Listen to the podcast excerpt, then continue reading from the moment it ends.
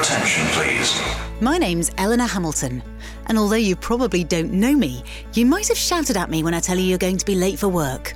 It's my voice that tells you when your train is about to arrive on the London Underground. This is Covent Garden. And if you're based in the West Midlands, then you'll have heard me on the tram. The next tram to arrive on platform 4 is to Grand Central for Birmingham Gateway. I work alongside my husband, Phil Sayer, who's the voice of many safety announcements above and below ground. But the one he's most famous for is this. Mind the gap. The thing is that we're not automated voices, we're real, and I'd like to say that we're living and breathing. But one of us isn't anymore. Phil died in 2016, but his voice recordings still exist, so he's still working alongside me in tube tunnels every single day. I love that we're still together in work, even though we can't be together in person. But we're not the only voices with a story. Almost everyone you hear on buses, trains, TV adverts, and down phone lines is real. We've all lived, and we all have tales to tell. And you know our voices well, without really knowing us at all. So I'm going to change that by telling you their tales from the tannoy. In this episode, I'm going to talk to the voice inside your sat nav. Please take the first exit at the roundabout onto the A322. Jon Briggs is a journalist, broadcaster, and voiceover artist who's probably best known as the original voice of Siri. His calm, steady tones keep you safe on the road. He lives in your pocket and usually speaks when you didn't ask him to. I don't understand. And you might even remember him as the voice on that tea time TV favourite, The Weakest Link. As the only player to get all her answers wrong, Rachel is the weakest link. He's famous for sounding completely in control. But in real life, Jon, you've not been able to control absolutely everything. Isn't that right? Yeah, yeah un- I mean, there's there's one instance really. I think there's the one you're you're referring to. Um, I've been lucky. I was blessed with uh, with with good genes and and and good health. Um, I think I'd been in hospital when I was 13 to have my wisdom teeth removed. So to suddenly find myself in in hospital again was quite a surprise because in 2017 um, I ended up having a heart attack. Most unexpectedly. I don't drink and I don't smoke. I eat relatively healthily. Don't order the cholesterol special when you go to the greasy spoon. Well, try not to. I certainly don't now. That nowadays I don't. And and the only thing that came up, I used to go for the occasional Bupa sort of you know wellness man wellness mm. checks, and they charge you five hundred quid for the privilege, and I'm in a very privileged position that I can pay that sort of money for it. But they charge you five hundred quid and come back and say, yeah, your cholesterol's a bit high, and you're going, is that all? Is that all? I just paid you five hundred quid. Could you not have found something? And this is the thing I've learned about heart attacks is they don't actually occur to the people you think they might. No, I think that we can quite often look at somebody in the streets, and we're very judgy, aren't we? I know I am. Of course. And, and think, oh, that's a heart attack waiting to happen. Yeah. But actually, you're you don't look like somebody that I would immediately have down in in that category. No, and I'm six foot tall. I weigh, depending on whether it's a good year or a bad year, somewhere between 13 and a half stone and 15 stone. Mm-hmm. And I'll have that fluctuation. I'm no athlete. I don't enjoy the gym, um, but I do enjoy a good walk. Alcohol, pretty much allergic to. Um, Really? Yes, never been good at being out of control. Um, you know, glass of champagne here and there, but no, I'm always designated driver because alcohol's never really done much for me, which is one of the other things you'd think of. And, and no, I'm not sitting there with cheeseburgers and an D's. I was going to say cocaine on the other hand. every other day. Yes. bit of spice. But yeah, that was the thing that was oddest. And so it started in my right shoulder blade, in my back. And then it kind of progressed towards my neck, and then it went around the front of my neck. And when I say it, you have to imagine the dullest ache you've ever come across. This didn't dissipate, it just kept going. Or you know, sometimes if you slept awkwardly, Yep. And you wake up and you think, oh, oh, I've, oh, I've trapped a nerve. Oh, I've got, a muscle. nerve. Oh, oh, if I just lean to the left and raise my elbow, oh, that's better. Oh, yeah. Oh, no. Oh, okay, that's better. That's better. Uh, and you can alleviate it by moving the muscles. There was no position I could find where this pain would go away. The next stage was to take some Solpadeine, major, major painkiller. Didn't touch it. Uh, then thought, because I was thinking this is indigestion. This is Yeah. indigestion or muscle. And this is the th- commonest thing people say about having a heart attack. Is, oh, I thought it was indigestion.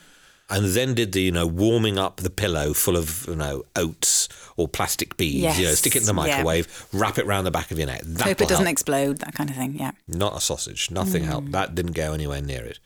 So a friend of mine who happened to be staying was going, look, I'm taking you to A and E.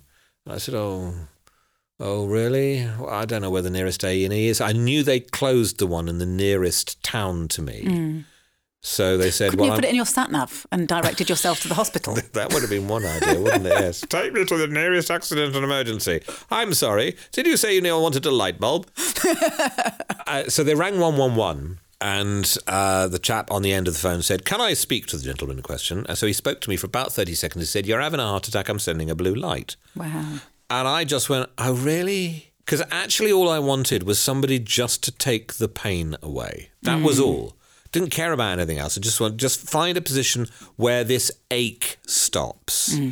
And then the paramedics did turn. In fact, there was one paramedic. It was a, it was a quiet night, obviously, locally. Uh, and actually, they spent most of the time while they were kind of going, "Is there a free bed? Can we get him checked in? Is he available?" Oh, they spent the whole time going, "Oh, yeah, I'm on a double shift at the moment, but I think I'm going to go on to half shifts because half shifts are, are what they're trying to make me do at the moment." Do you, are you on half shifts, Matt? Greg, Greg, are you on half shifts yet? And I was just thinking there, thinking, I'm sitting here with a heart attack. I mean, surely, you know, aren't I the most important thing in the room? But I suppose in some ways it's probably quite comforting to think that nobody's raising the red flag and going, quick, get this guy under. There was nobody doing CPR. away." Yeah, what they administered is a thing called glyceryl trinitrate. That's the one. Uh, because amazingly, and I- h- how on earth they figured this out? If you spray that under your tongue, it expands the arteries around your heart. They, Right. they, all, they all get sort of bigger, so allowing blood flow. Bless the NHS, they, they did everything they could, but they are completely overwhelmed. And it took me five days before they did st- uh, stick a couple of stents in. And they did pump you out the other side, saying, "Take these for the rest of your life. See you next time, if if needed." You're still alive. Yes. So they're, they're brilliant at treating the condition. They just weren't very good at treating me, the individual. But that's because the system is under so much strain that they don't have time to start going, okay, let's look at your lifestyle, let's look at how you live, and let's figure out what is right for you personally uh, moving forward. But I suppose we live in an age, and I mean, the irony is that you could probably um, ask Siri to tell you how to avoid a heart attack or what to do or whatever. You know, we're, we're all able to look at our phones or look at Google or whatever and find this information out for ourselves, which is really useful. Uh, Listen, the really exciting thing is is where AI and and, and our mobile devices, our smartphones, who are which are very smart, will go medically. Uh, so if you talk to any of the people in Palo Alto and places like that that are doing the research, they realise that the health data that they are collecting, even via just your watch mm. or the fact of where you're walking to or the temperature of your body when your phone is in contact with it, mm. gives away an awful lot about how healthy you are. So mm. the next massive explosion is to do that, only harness it much more directly with either receptors or sensors on your clothing or under your skin, or actually little robots, nano robots that will kind of skim around your blood system, constantly testing you and reporting back to your to your smartphone. And is this something that's really going to happen? Oh, absolutely! No, this is this is not science fiction. This is science science Wow. fact, uh, and this is ongoing. It is not that far away. You're probably talking the next ten years. I have noticed on, on the iPhone that you can put the health data in. And I, I noticed one recently which said sexual activity. And I thought, you know, apart from the fact, how dare you? Who is going to be, hang on just a minute, love, before you fart and roll over, can I just put this into my phone? So it lasted for 17 minutes, and it was probably a four out of ten. Uh, yes, uh, I mean, but uh, but all part of it. I mean, you know, that that- I'm afraid there's numerous uh, examples of people who've collapsed and died of a heart attack, uh, of a cardiac arrest, I should say, while while they're having sex. Because Really? Well, I mean, I suppose if you're going to go, go happy. exactly. Yeah. Exactly. Well, hopefully. I mean, it might have been a terrible experience. Might you have been a four know. out of ten. But Yes. even so, you know, as, as miserable experiences go, it's probably not a bad version of a miserable experience. I'd you know. take that, you know, 75, uh, pop my clogs in the middle of, you know, um, making love to a very beautiful girl. Um, so, how did having the heart attack? 'cause I remember we, we've spoken about this before. That um, having the heart attack actually made you feel it had a massive psychological impact on you. Yeah, this is the thing that, that, that nobody ever talks about. Nobody ever comments. Uh, number one, you can't see I've had a heart attack.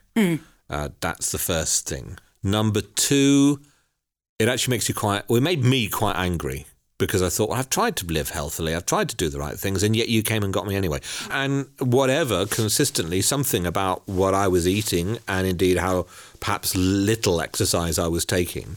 um, was was adding up and going, you know, sorry. Uh-uh. To me, this has been a warning shot across the bows. Right. To a lot of people, I would suspect, unless I'd had someone there going, I'm going to take you to A and E, because I wouldn't have gone myself. I would have just gone, this is really nasty. I had a really nasty case of the worst indigestion I've ever had.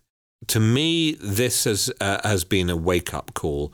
Whereas others, I think, will ignore it, and then five years down the line, when things are really clogged inside, would just drop dead. And I think that happens quite a bit, particularly with men who just go, "Oh, just going to get on with it," you know. A bit. Yeah, because people don't want to bother anybody with it, do they? But to come back to the psychological bit, the psychological bit is really important because all of a sudden, particularly for someone like me who'd never been in hospital for 35 years, you are vulnerable.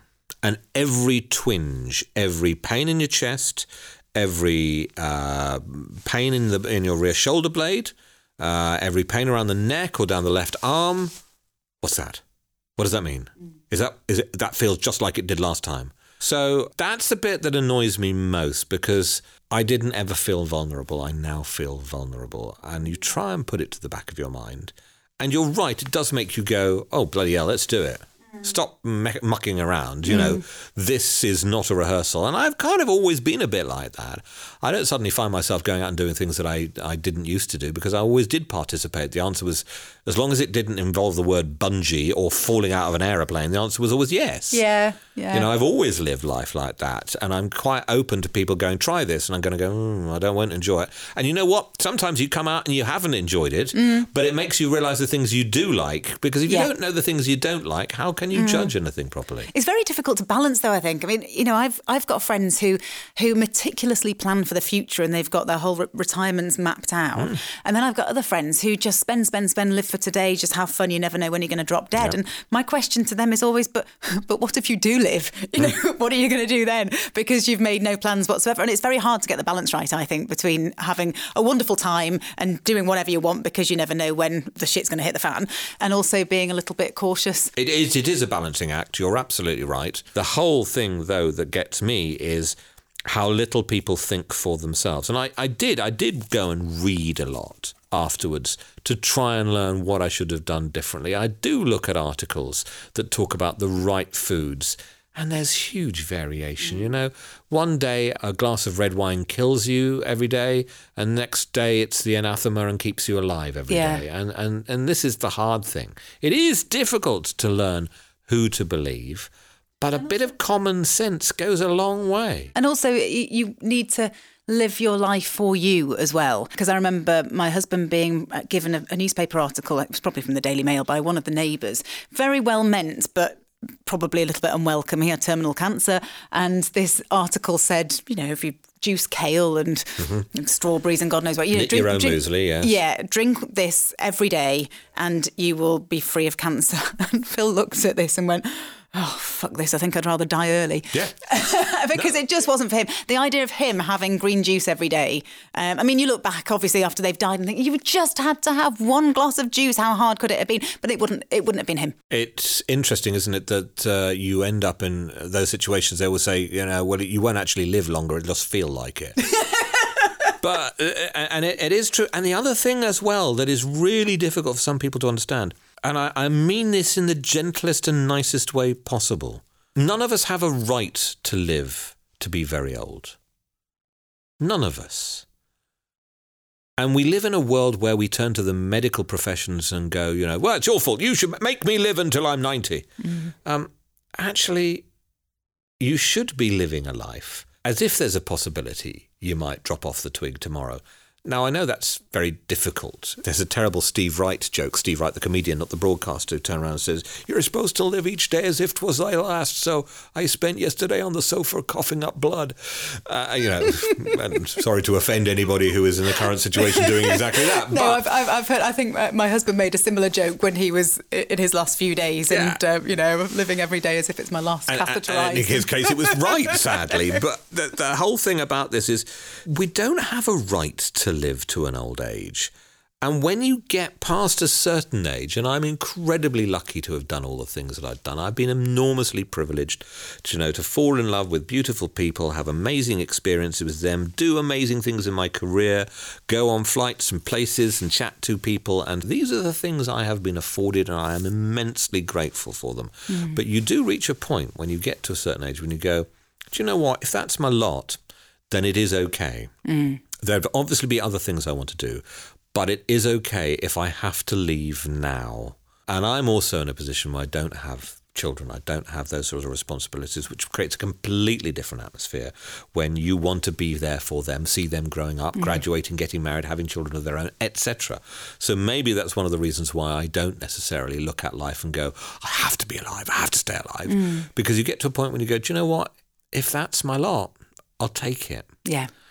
And you can only say that with the hindsight of having lived a bit, done a mm-hmm. few things, got to the point where the body doesn't always work the way you want it to. It was Dr. Hilary, TV's Dr. Hilary, the ubiquitous mm. TV doctor, who always speaks a ma- magnificent amount of sense, who turned around and said, you know, once you hit 50, the bullets start flying.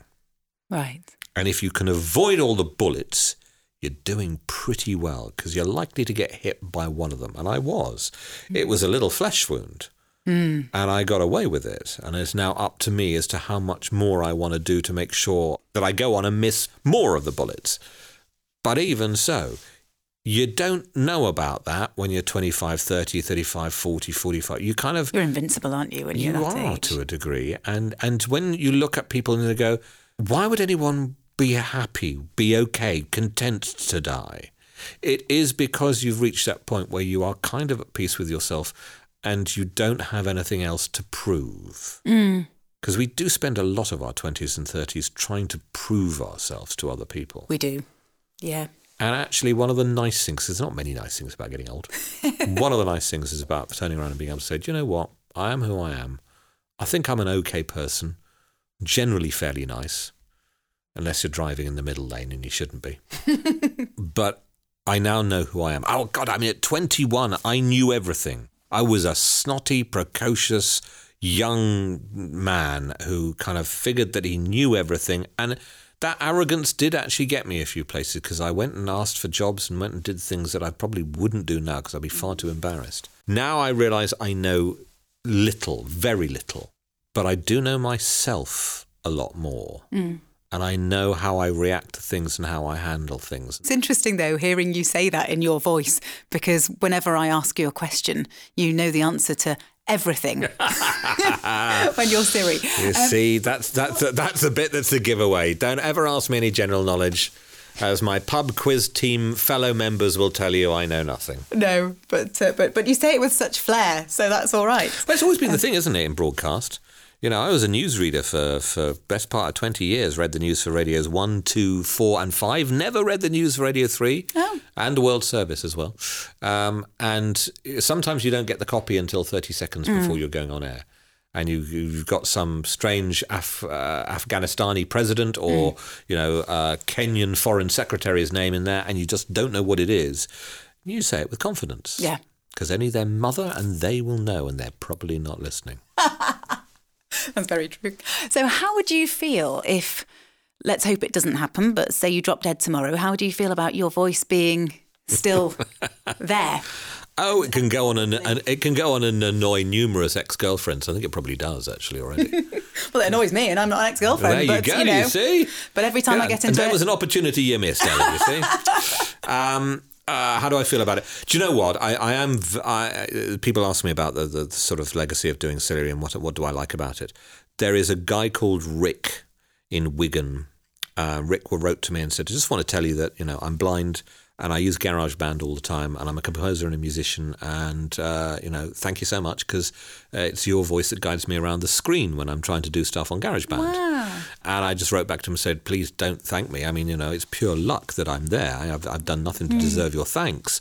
Um, but I'm really glad and I'm delighted that it helps you. And if it means that you have access to the things that I have access to every day just as easily, then I'm really pleased. So the legacy of it is that um, if it helps people like Rick, I think that's, I think as a voiceover, that's a pretty good thing to have engraved on your on your gravestone, as it were. It says, you know, You don't just work as a voiceover. One of the things that you do is it in your spare time or just because you you part time? You just something extra to do is that you're a funeral celebrant. Yeah, it's a slightly strange one in the sense that, um, and I do separate out my body of professional work, and I actually work under my own name, but my full name rather than my radio name. Right. Um, for a funeral settlement, because you don't really want people turning around and going, "Oh, Siri's doing my funeral." Well, they, they won't. No, They're already not. dead. Well, you don't want the family doing it, I should say. I, I trained in it because, and it is a training. I mean, you can set yourself up without training, but I, I'm, I, I didn't want to do that. Um, I needed to know what I was doing professionally. So I did do, um, three months distance learning, a week's residential course, and two exams. And I did qualify. And I suppose I've done about 150 funerals now. Right. So I think I'm relatively experienced at it. The reason being, I sit or stand on stages for conferences. So my journalism is not just broadcast, but I've done over 400 conference events around the world, actually. I've been lucky, lots of international events. And a lot of the time, some of the stuff that you say, people don't necessarily believe. Mm. So I kind of wanted to do something where I knew my words really made a difference. This struck me that this required the same skills of broadcast. You need to be able to interview the family. You need to be able to write. You need to be able to write really quite well uh, for the spoken word. You need to be able to stand up in front of people who are feeling lost and desperately in need of somebody who's going to go, It's okay, I've got this. Uh, you need to be able to take control of the situation and run the event and understand the psychology of what's going on in the people in front of you and understand the personality of the person that you never met by the skills with which you interview the people who did know this person. And the nicest thing I think anyone can really say is, you know, you, you must have known them really well. Yes. And you do get that on occasions, not always, but that's the skill of being able to listen and hear what this person meant to the family and friends that they left behind. And that's why to say I enjoy doing it is a really strange thing to say, but I enjoy doing the job well. Hmm. And I always describe it as it's a shitty day that I try and make slightly less shitty. Hmm.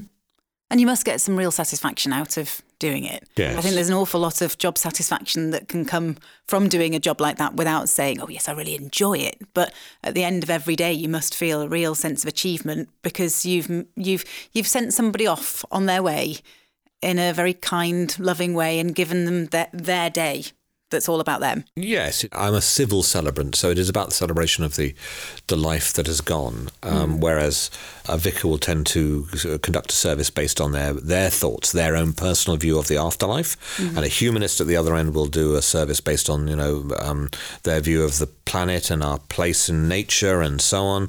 And civil celebrants are purely about celebrating the life of the person who's died. And yes, there is a job satisfaction in it. There's a lot of psychology involved in it, and asking the right questions of a family that are grieving, mm. or understanding the anger that also takes place after somebody has died. And it's an important part of life. Grief, I'm afraid, is, is an important part of life as celebration, as I'm sure mm, you know. Of course. Having had to go through your fair share of it in the last mm. sort of five, ten years. I think ceremony is a vital part of who we are as well.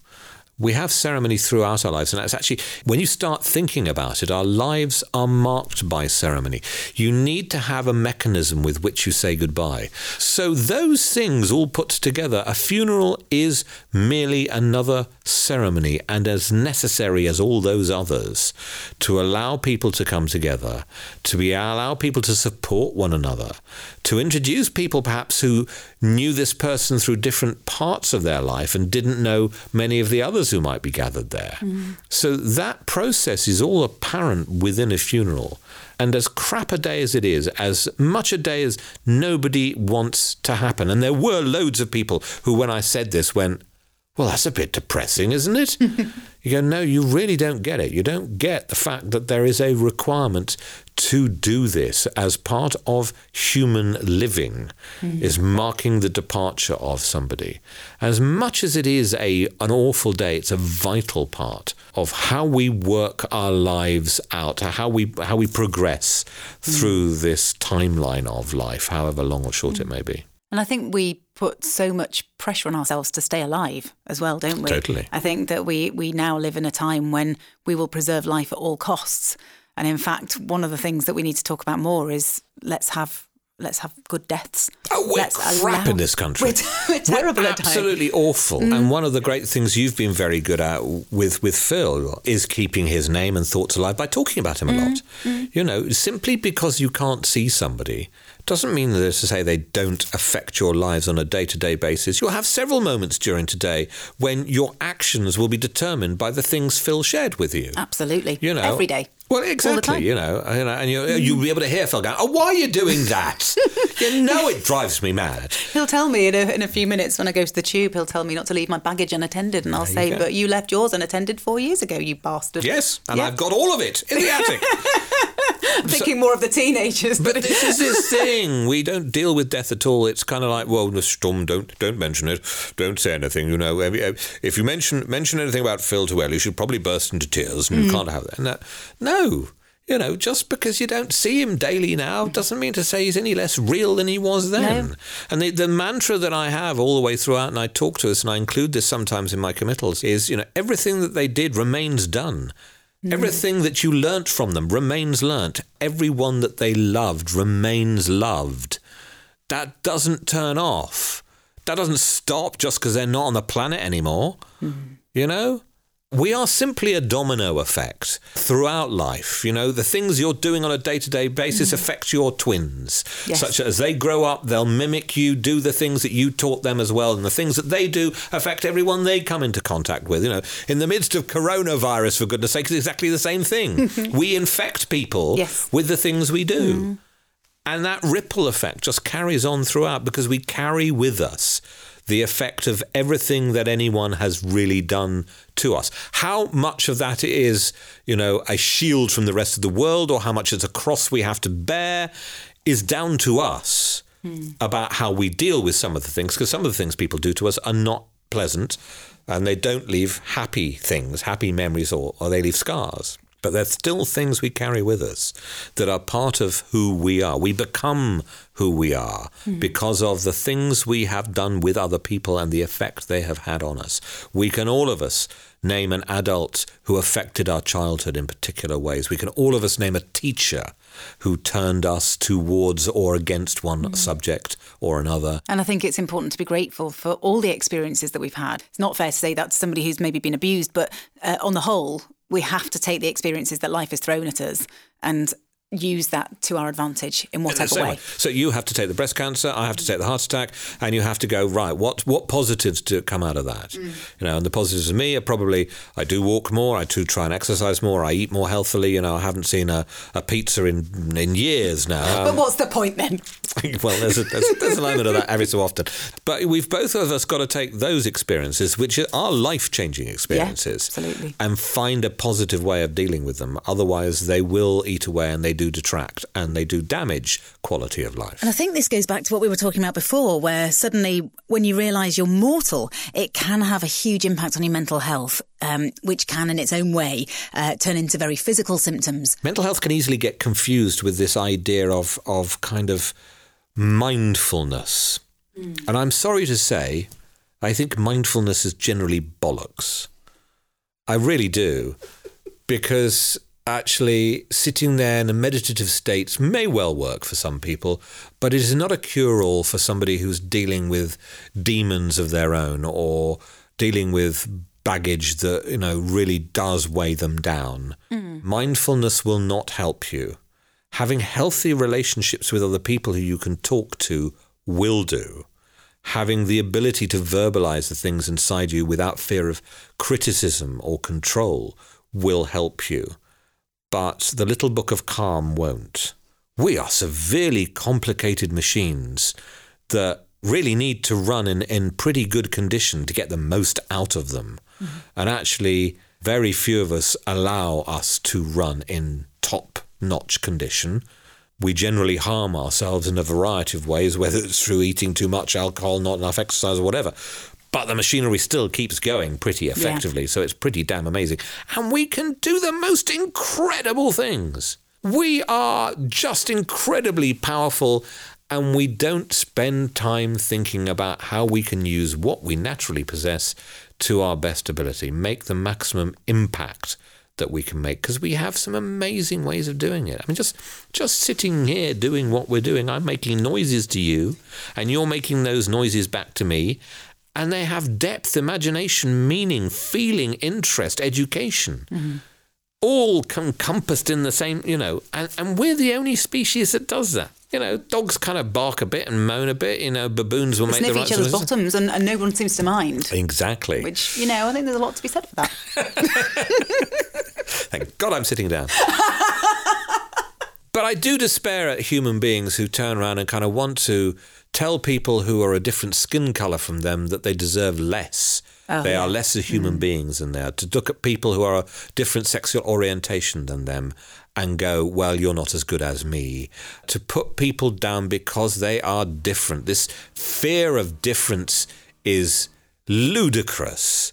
We are all different. Mm. Look around, there's nobody else like Elinor Hamilton in the universe. Thank God. Nowhere. There's no one else like Jon Briggs. Mm. That's when you lose somebody, there's no one else like Phil. It's a good point actually, because you can't replace somebody who's died simply because they are only themselves because of the experiences that they've had, good and bad. We are all the same, and we're all unique, and we are all incredibly capable. Yet we have these stupid ideas that everyone needs to be the same, believe the same, do the same thing, and if you don't look the same way, or you don't do the same things, you're weird actually the biggest thing that could happen to humanity is to turn around and go, if you're the same as other people, you're weird. Well, you're not weird, but you're definitely fascinating. Jon Briggs, thank you very much. You have reached your destination. You've been listening to Tales from the Tannoy with Elinor Hamilton and Jon Briggs. The producer was Karl Svenson at Tadah Media with music from Beats Bakery. This podcast is dedicated to the memory of Colin Svenson, who remains loved.